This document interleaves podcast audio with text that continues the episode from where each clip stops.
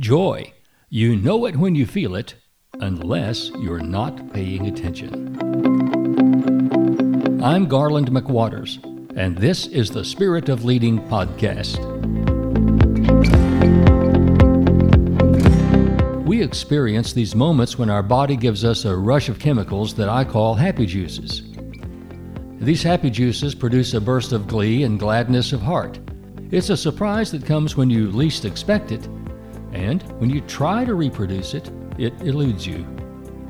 In this episode of the Spirit of Leading podcast, we're going to explore this joy and consider some ways we might make ourselves more available to experience it more often.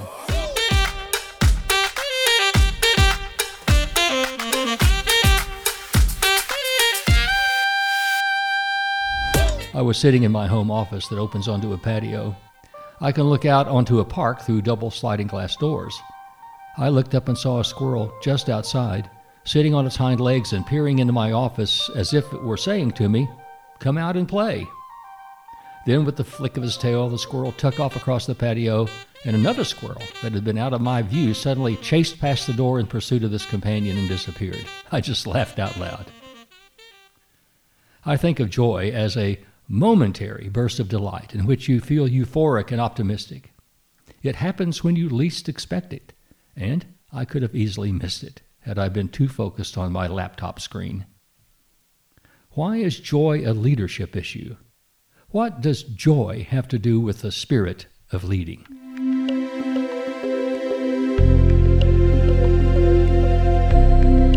People look to leaders to help them make things better in their lives. Empowering leaders create hope and optimism instead of dread and despair. I like the way Paul Armstrong put it. He's a professional quality improvement engineer, and I came across a blog post he wrote. He said, Pleasure is an escape, joy is an engagement.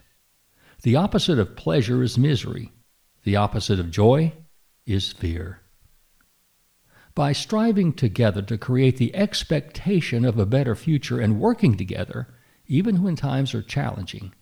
Leaders help followers to endure and show people how to collaborate in an atmosphere of trust. The experience itself creates bonds and builds community instead of dividing us into tribes filled with suspicion and hatred and fear.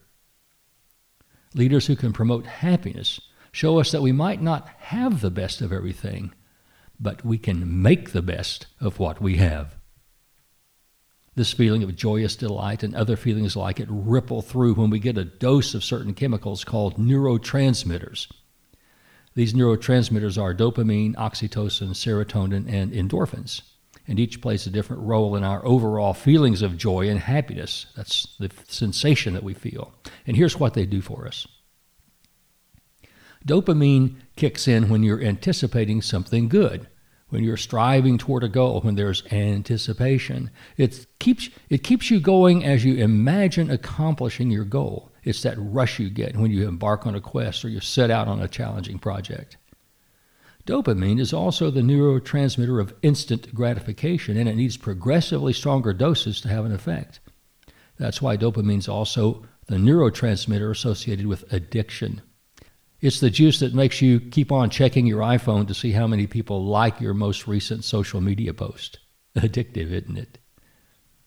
Oxytocin is the cuddling chemical. It supports bonding and touching and being socially connected. It also boosts the immune system and makes you more resistant to the addictive effects of dopamine. It gives you that good feeling of working together in teams and social groups. Serotonin provides a sense of well being and pride and status and loyalty. It kicks in when you get an award or you're recognized for your good efforts. Endorphins are the endurance chemical. They mask pain and help you power on through, like the runner's high. It's why exercise feels good and why the phrase no pain, no gain resonates with many.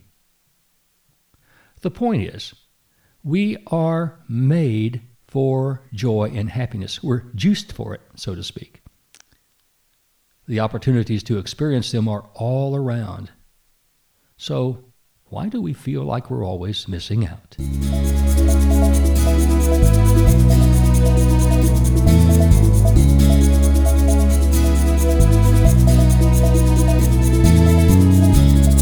In a world made for joy, many cower in fear and lament how bad things are. When we're paranoid to protect ourselves from harm, sources of joy and happiness just go unnoticed or dismissed, even when they're right in front of us. A lot of people, and especially some politicians and those doomsday preachers, make a living on fear. They tell you others who are not like you hate you and that you should hate them back. They hype up the fear rhetoric and tell us why they, and only they, have the answers if we'll just put them in charge. We'd just be better off ignoring their hyperbole and all that smoke. There's a difference between vigilance and paranoia. To test the fear and hate rhetoric, in 2018, psychologist Steven Pinker studied whether the world really was getting worse. No doubt we have some work to do to protect our environment, but Pinker found that the world really is not getting worse. In fact, all the data show the human condition overall is getting better.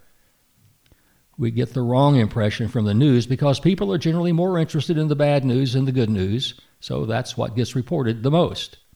Even though things are getting better, the impression we get from watching the news is that everything is going to hell in a handbasket. Well, joy happens in the present, and it reinforces a broader sense of happiness and well being.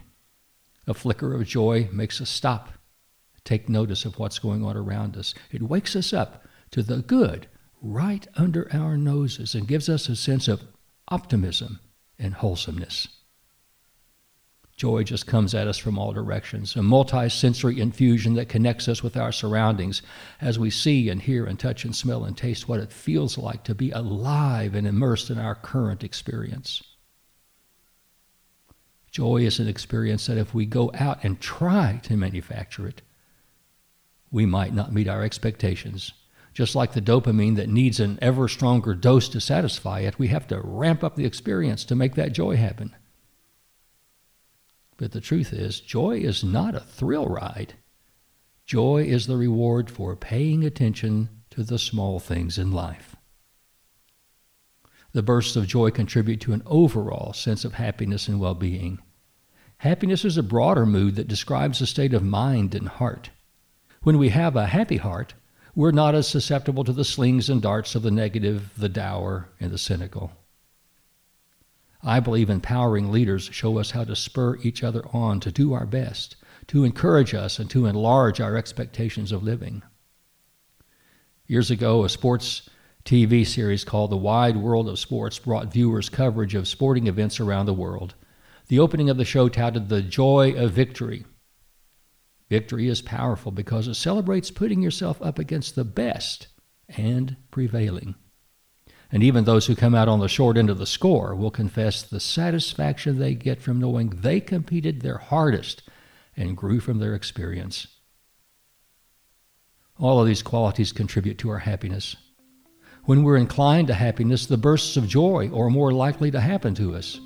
The joy, happiness, joy, happiness loop reinforces itself. As it becomes stronger with repetition, we're more able to resist being sucked into the wormhole of gloom and despair.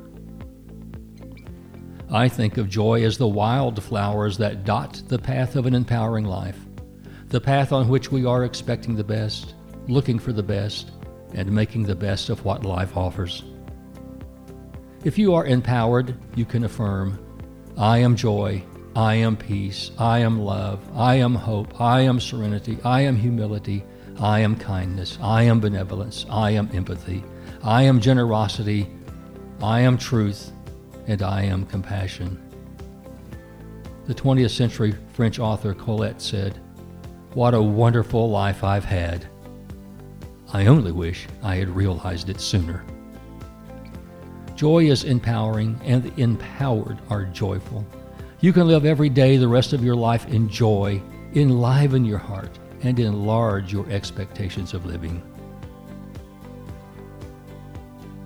Well, that's it for this installment of the Spirit of Leading podcast. I want to thank you for listening.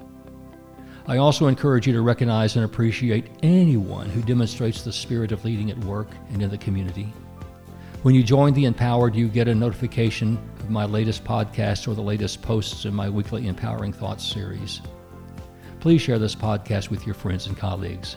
And until next time, I urge you to live empowered each and every day and unleash your creative energy. It's joyful.